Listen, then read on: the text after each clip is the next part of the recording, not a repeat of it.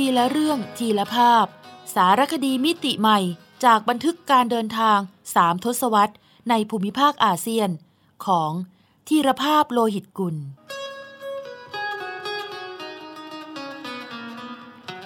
อ่านโดย สมปองดวงสวัย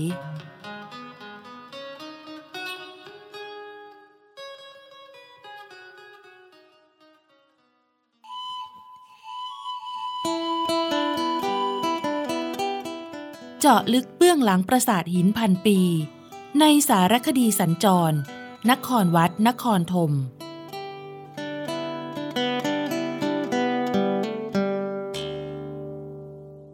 ห้องมิติพิศวง ในโลกเทวไลขอม ตอนที่สอง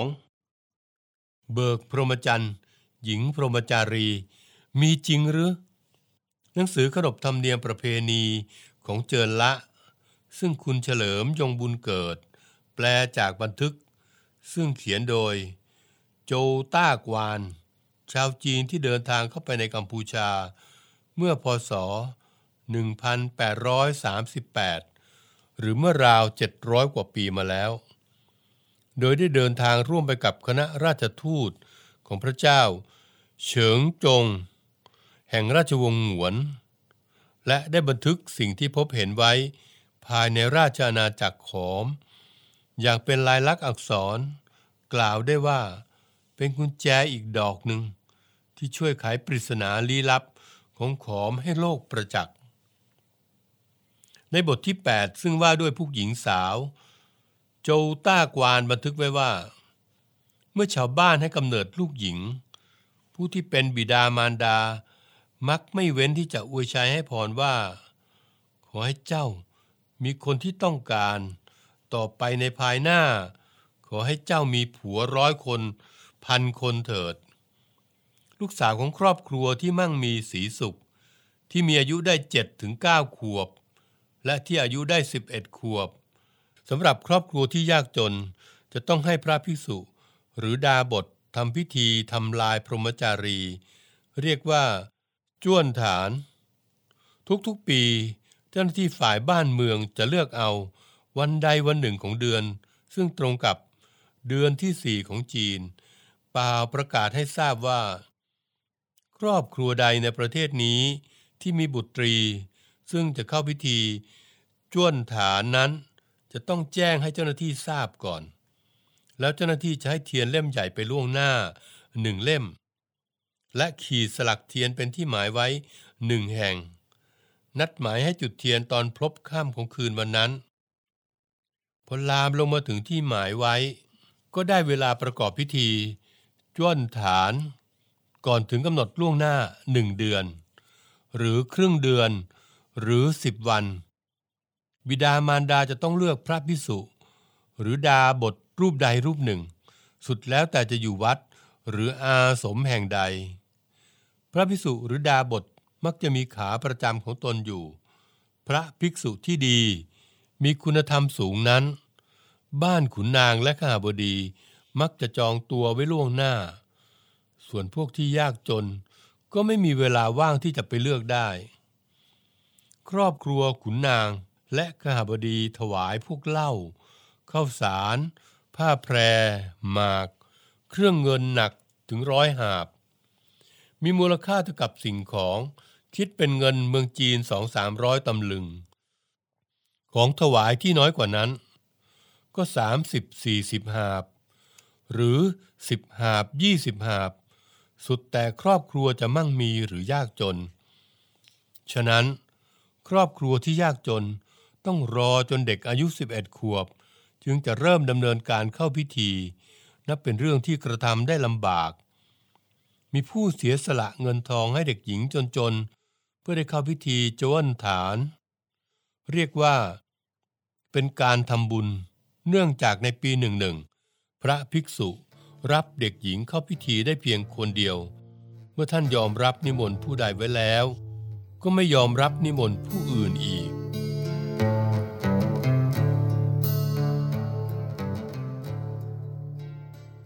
ในคืนนั้น เขาจัดการเลี้ยงใหญ่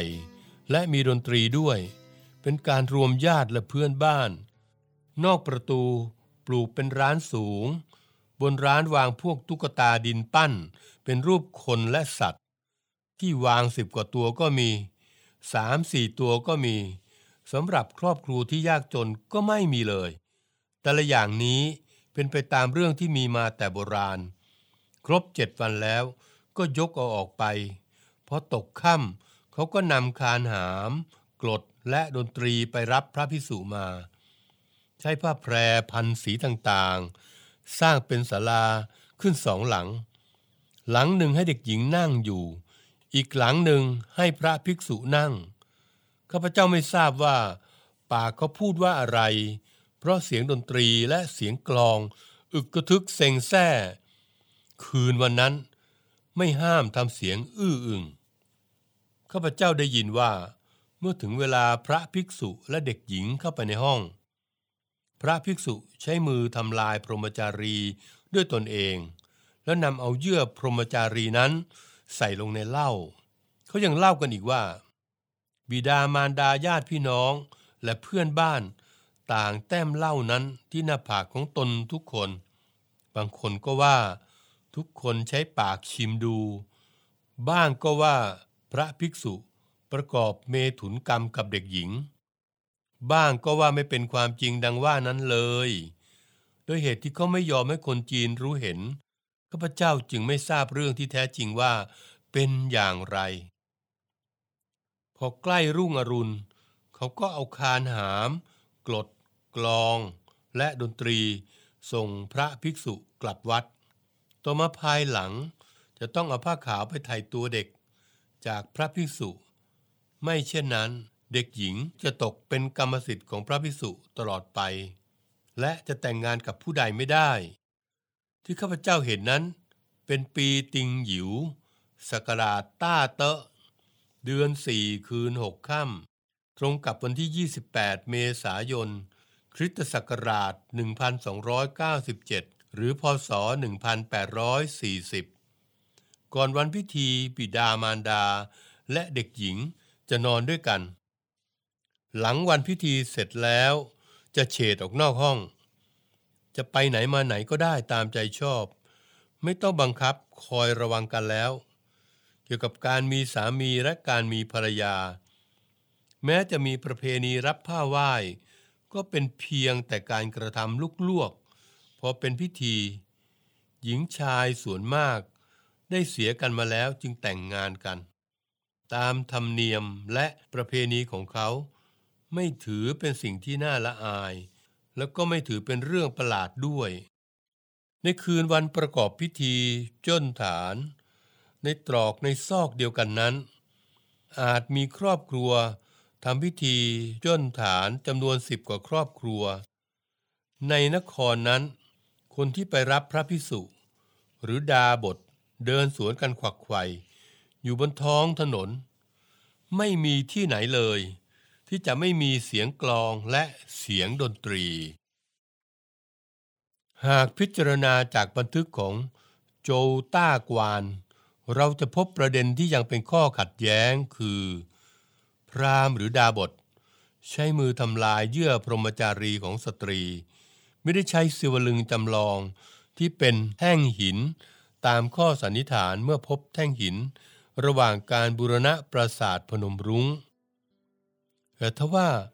บันทึกของโจต้ากวานก็นับเป็นการเล่าเรื่อง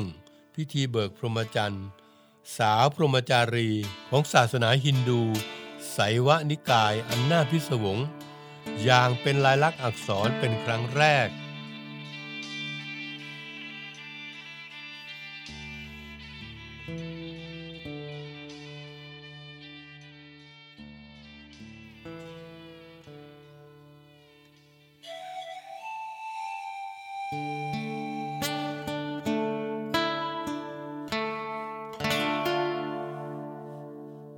ศิวลึง บุคลิกภาพอันศักดิ์สิทธิ์ รูปเคารพเทพเจ้าในศาสนาฮินดู นิยมวาดหรือปั้นหรือแกะสลัก เป็นรูปบุคคล เช่น รูปพระนารายณ์สี่กร รูปพระศิวะ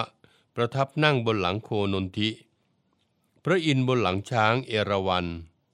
แต่สำหรับชาวฮินดู ลัทธิไสวานิกาย ซึ่งนับถือพระศิวะเป็นเทพสูงสุด ยังนิยมสร้างรูปเคารพพระศิวะในอีกรูปแบบหนึ่ง คือรูปศิวลึง หรือรูปอวัยวะเพศชาย ตั้งอยู่บนฐานโยนี หรืออวัยวะเพศหญิง ด้วยความเชื่อว่า เป็นสัญลักษณ์แห่งการก่อเกิดโลกและชีวิต เป็นตัวแทนของพระศิวะ และพระชายาสีอุมาเทวี ซึ่งตามตำนานเชื่อว่า ถ้าทรงอยู่ห่างกันมาก โลกจะไม่สงบสุข ชาวฮินดูไสยวานิกายจึงนิยมสร้างรูปเคารพให้ทรงอยู่ใกล้กันตลอดเวลาในรูปศิวลึงบนฐานโยนีนั่นเอง แนวคิดนี้ได้ส่งอิทธิพลต่อสถาปัตยกรรมขอมด้วย โดยนักโบราณคดีตีความว่า องค์ปรางประธานปราสาทหินที่เรามองเห็นว่ามีรูปร่างคล้ายฝักข้าวโพดนั้น แท้ที่จริง ก็คือรูปแบบหนึ่งของศิวลึง ในขณะเดียวกัน ปรางประธานก็ทำหน้าที่เปรียบเสมือน วิหารเก็บศิวลึง หรือที่ครอบศิวลึง ดังข้อวิเคราะห์ของศาสตราจารย์ฮอลในหนังสือประวัติศาสตร์ เอเชียตะวันออกเฉียงใต้ ตอนหนึ่งว่า รูปแบบหนึ่งของลัทธิการบูชาพระศิวะ มีหลักอยู่ว่า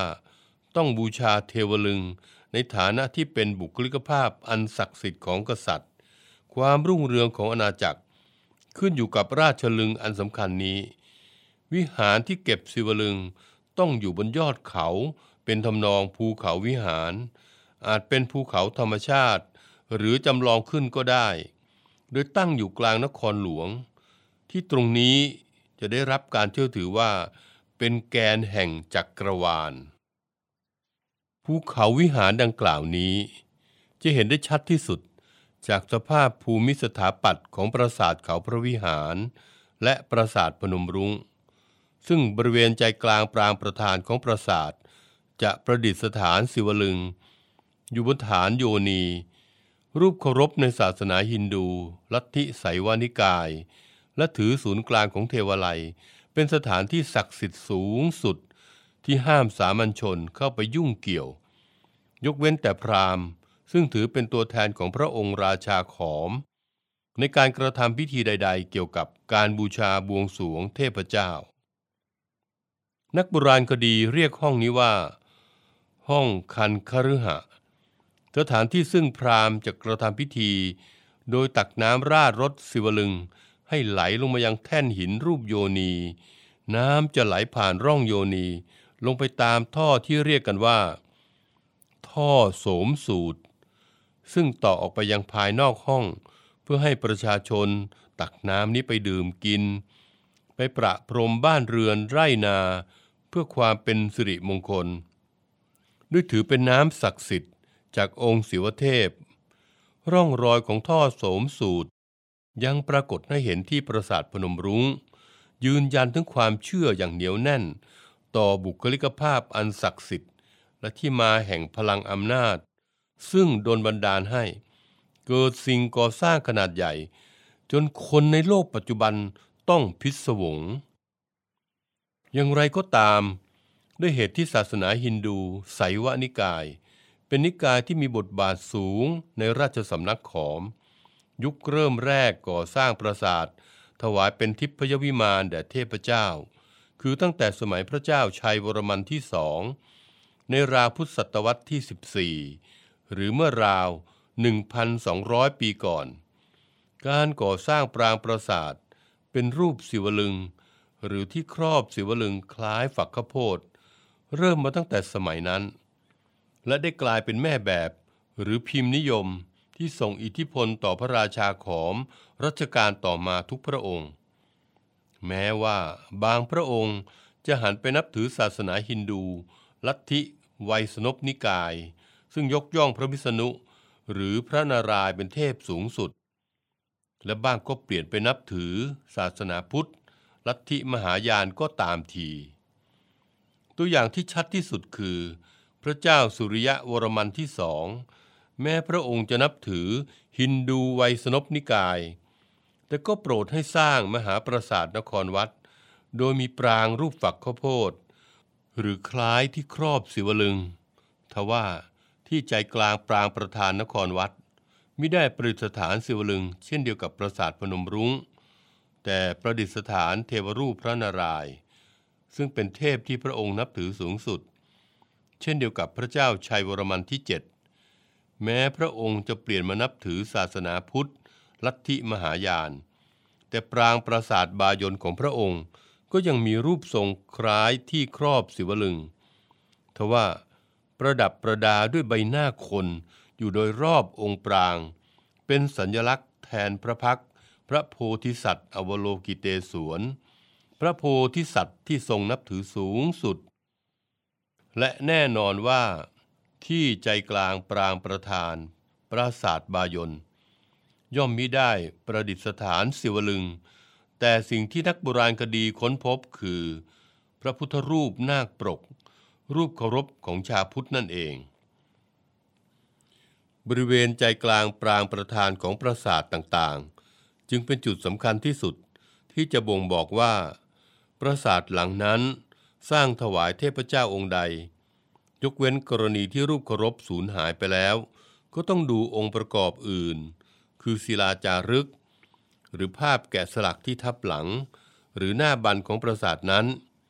เช่นที่ประตูทางเข้าปรางประธานปราสาทพนมรุง้ง มีทับหลังนารายบรรทมศิลป์แต่ก็ไม่ได้หมายความว่า พนมรุ้งเป็นปราสาทที่สร้างถวายพระนารายณ์หรือวิษณุ เพราะยังมีภาพที่อยู่ในตำแหน่งสูงกว่า หรือสำคัญกว่า คือภาพ ศิวนาตราชที่หน้าบัน ซึ่งเป็นภาพยกย่องพระศิวะ ในฐานะผู้รักษาสมดุลของโลกด้วยการร่ายรำดังนั้นหากเข้าใจตำแหน่งของปราสาท ก็จะช่วยคลี่คลายความพิศวง ให้เราเที่ยวชมปราสาทได้ อย่างมีอัธรสมากยิ่งขึ้น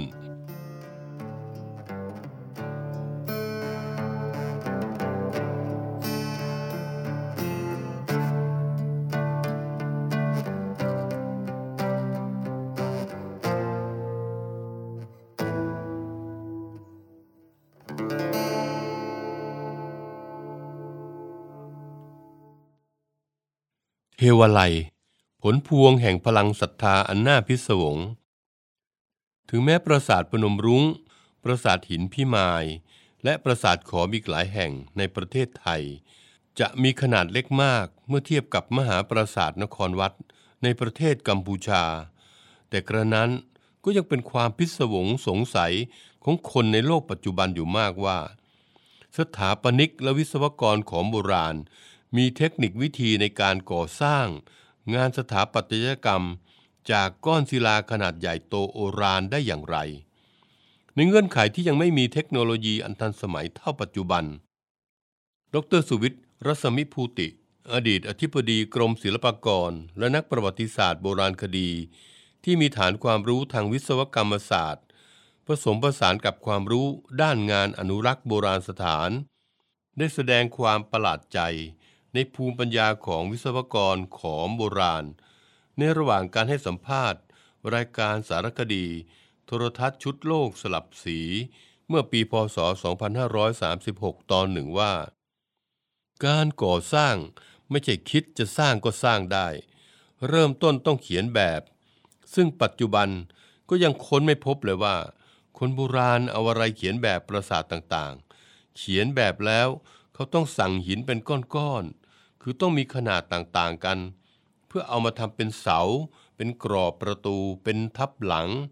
เรียกว่าต้องออเดอร์หินจากแหล่งต่างๆ ซึ่งมองในเชิงช่างถือว่าเขาเก่งมาก ถึงแม้ว่าสมัยนี้เราทำสู้เขาไม่ได้แน่ เพราะการจะยกขนหินโดยไม่มีเครื่องมือ ไม่มีเครื่องยก จะต้องใช้แรงคนเท่าไหร่ การตัดหินเขาก็ใช้มือตัด สมัยนี้ เรามีเครื่องมือตัดหิน เรายังแทบแย่ สมัยโน้น เอามือตัดได้เรียบสนิท จนเอามาวางต่อกันไม่มีช่องว่าง เรียกกันว่าเรียบจนแนบสนิทจริง ๆ โดยใช้มือทำทุกอย่างทำได้อย่างไร เมื่อเรียงหินขึ้นไปแล้วจึงเขียนลาย ซึ่งจะต้องกำหนดลายไว้ให้สมบูรณ์เลย ไม่ใช่ทำไปเขียนไป ต้องวาดลายไว้ให้คอมพลีทแล้ว เสร็จแล้วจึงมีช่างแต่ละกลุ่มสลักลาย ตรงนี้หน้าบัน ตรงนี้ทับหลัง สถาปนิกผู้คุมงานจะต้องผูกเรื่องราวการแกะสลักต่างๆ ไว้หมด ต้องยอมรับว่าภูมิปัญญาของคนเขมรโบราณเขายอดเยี่ยมจริงๆ อย่างไรก็ตาม การบูรณะปราสาทหินทำให้นักโบราณคดีสังเกตว่า หินแต่ละก้อนที่นำมาประกอบนั้น มีน้ำหนักเป็นตันๆ และส่วนใหญ่มีการเจาะรูไว้สองด้าน สันนิษฐานว่าเพื่อประโยชน์ในการยกหรือเคลื่อนย้าย โดยวิศวกรของโบราณอาจใช้เครื่องผ่อนแรง ประเภท รอกกว้าน ก้อนหินใหญ่ ๆ ขึ้นไป หรือไม่ก็ทำเป็นสะพานเลื่อน โดยเจาะรูทั้งสองด้านไว้สำหรับตอกลิ่มไม้เข้าไป แล้วใช้เชือกผูกคล้องลิ่มทั้งสองข้าง เพื่อยกหินขึ้น หรือไม่ก็อาจใช้เหล็กที่มีลักษณะเป็นครีมจับ โดยใช้ส่วนปลายจับยึดตรงรูที่เจาะไว้ แต่กระนั้นนี่ก็ยังเป็นเพียงข้อสันนิษฐานที่ไม่สามารถชี้ขาดตายตัวลงไปได้ และยังเป็นประเด็นที่น่าทึ่งสำหรับโลกในยุคปัจจุบันเสมอมา จะมีก็เพียงเทคนิคการแกะสลักลาย ซึ่งมีหลักฐานพอจะยืนยันได้ว่า สถาปนิกขอม ได้จัดวางเรียงก้อนหินเป็นโครงสร้างปราสาท แล้วจึงแกะสลักลวดลายตามทีหลัง ไม่ใช่แกะสลักลวดลายแล้ว จึงนำขึ้นไปประกอบ เพราะมีร่องรอยบางส่วนของปราสาทหลายแห่ง ไม่ว่าจะเป็นนครวัด พนมรุง้ง เขาพระวิหาร ชี้ชัดว่า มีการแกะสลักลายค้างอยู่ กล่าวคือมีลวดลายดำเนินมาเรื่อยๆ แล้วก็ขาดหายไป สันนิษฐานว่า เพราะพระราชาของผู้ทรงสร้างเสด็จสวรรคตไปก่อน หรือไม่ก็ช่างแกะสลักลาย ตายไปโดยไม่มีใครสืบสารงานต่อ เพราะการก่อสร้างปราสาทแต่ละหลัง ต้องใช้ทั้งเวลาและแรงงานค่าทาสมากมาย มหาศาลแต่ละแห่งใช้เวลาสร้างนานหลายสิบปีจึงจะเสร็จสิ้น ซึ่งส่วนใหญ่ ก็จะเสร็จเฉพาะโครงสร้างหลัก หรือภาพหลักๆ เท่านั้น มีบางตำราถึงกับระบุว่า ไม่มีปราสาทขอมแห่งใดเลย ทั้งในเขมร ลาวไทยที่สร้างเสร็จสมบูรณ์ร้อยเปอร์เซ็นต์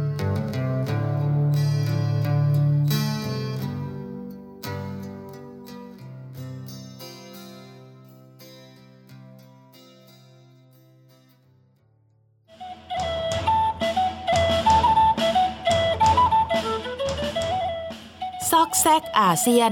ทุกซอกทุกมุมของอาเซียน มีเรื่องราวที่ค้นหาได้ไม่รู้จบ โดย กิติมาพรจิตราธร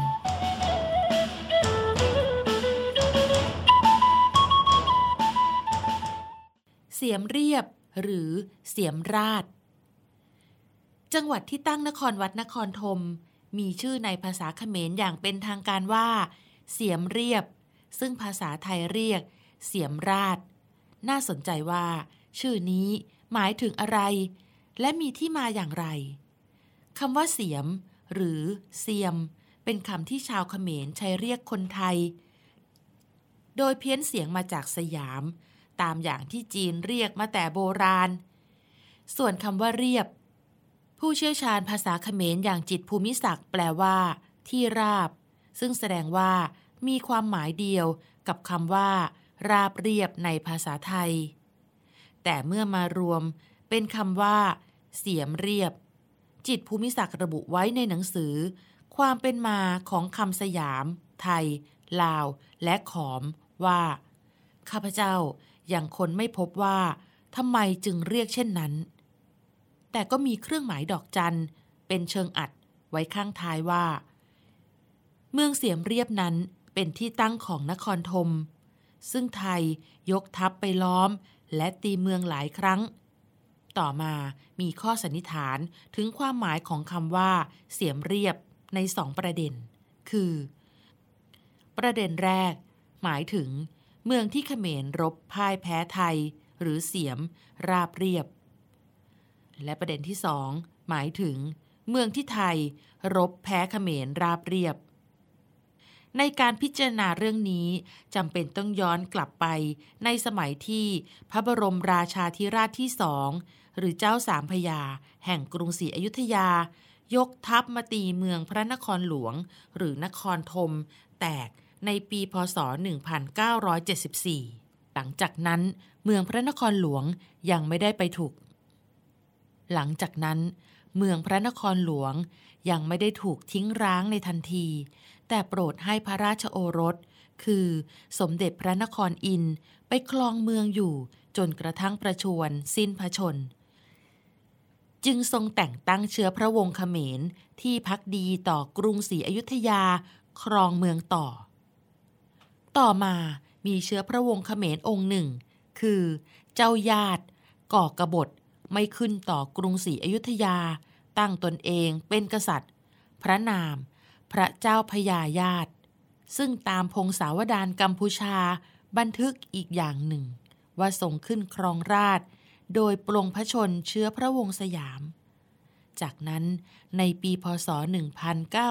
1989 พระองค์ดำริว่า เมืองพระนครหลวง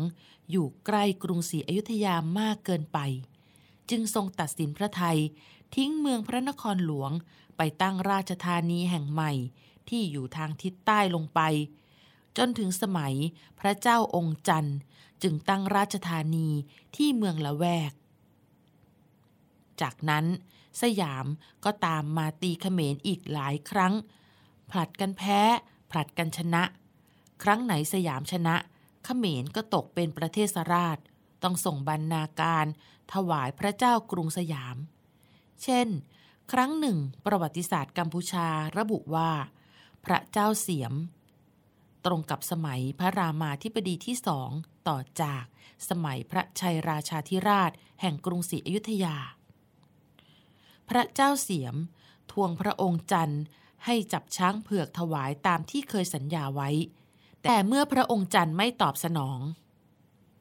เสียมก็เริ่มรุกรานตำบลพระนคร แต่ทัพเสียมถูกพระเจ้าจันทร์ตีแพ้กลับไปที่เสียมเรียบ จากประวัติศาสตร์ของประเทศกัมพูชา โดย ชาอวมและคณะ แปลโดย สารติพักดีคำดังนั้นเมื่อพิจารณาจากเอกสารฝ่ายเขมรแล้ว ชื่อเมืองที่ชาวเขมรเรียก เสียมเรียบ น่าจะเป็นความหมายที่สองคือ เมืองที่เสียมหรือสยาม รบแพ้เขมรราบเรียบ ซึ่งอาจตีความได้ว่าเป็นการตั้งชื่อเมืองแบบ ตัดไม้ข่มนาม หรือแก้เคล็ด ที่เสียมยกทัพมาตี มารบกวนบ่อยครั้ง อย่างที่จิตภูมิศักดิ์ตั้งข้อสังเกตไว้ และเพื่อทดแทนเมืองพระนครที่ล่มสลายไปแล้ว ส่วนที่ไทยเรียกเสียมราชนั้น ในพจนานุกรมไทยที่มีคำว่า รัฐ ไม่มีคำว่าราช จึงอาจเป็นการเรียกเพื่อแก้เคล็ดคืน ในความหมายว่า เมืองนี้ เป็นรัฐของเสียม แต่ใช้คำว่า ราชเพื่อเรียนเสียงคำว่า เรียบ ซึ่งแปลว่า ราบเรียบ เช่นในพงศาวดารรัชกาลที่หนึ่งแห่งกรุงรัตนโกสินทร์ก็ปรากฏชื่อเมือง เสียมราช เป็นเมืองหนึ่งในประเทศสราชของสยาม จนถึงปัจจุบัน ไทยยังคงใช้คำว่า เสียมราชในภาษาราชการค่ะ ในสมัยรัชกาลที่ 5 แห่งกรุงรัตนโกสินทร์จังหวัดเสียมราช ยังเป็นส่วนหนึ่งของสยาม เรียกว่ามณฑลบูรพา อันประกอบด้วย เสียมราช พระตะบอง และสีโสพล จนถึงพศ 2449 สยามต้องยอมสูญเสียดินแดนส่วนนี้ให้ฝรั่งเศส เพื่อแลกกับจังหวัดตราดที่ฝรั่งเศสยึดไป ต่อมาในสมัยที่สยามเปลี่ยนชื่อเป็นไทย และเปลี่ยนแปลงการปกครอง เป็นประชาธิปไตย รัฐบาลจอมพลปพิบูลสงคราม จึงได้ยึดดินแดนมณฑลบูรพาคืน กรณีพิพาทอินโดจีน พศ 2484 ในการนี้รัฐบาลจอมพลปประกาศยกฐานะเมืองเสียมราช เป็นจังหวัดพิบูลสงคราม ส่วนเมืองพระตะบองและสีโสพลยกฐานะเป็นจังหวัดพระตะบอง แต่ต้องคืนให้ฝรั่งเศส ไปเมื่อสงครามโลกครั้งที่สองยุติ ในปีพศ 2488 เพราะไทยตกอยู่ในฐานะประเทศผู้แพ้สงคราม จนกระทั่ง ปีพศ 2496 กัมพูชาจึงได้รับเอกราช ในสมัยสมเด็จพระนโรดมศรีหนุ จังหวัดเสียมราชหรือเสียมเรียบ จึงกลายเป็นจังหวัดหนึ่งของกัมพูชา ส่วนสีโสพลเป็นอำเภอหนึ่งที่ขึ้นกับจังหวัดบันเตียเมียนเจย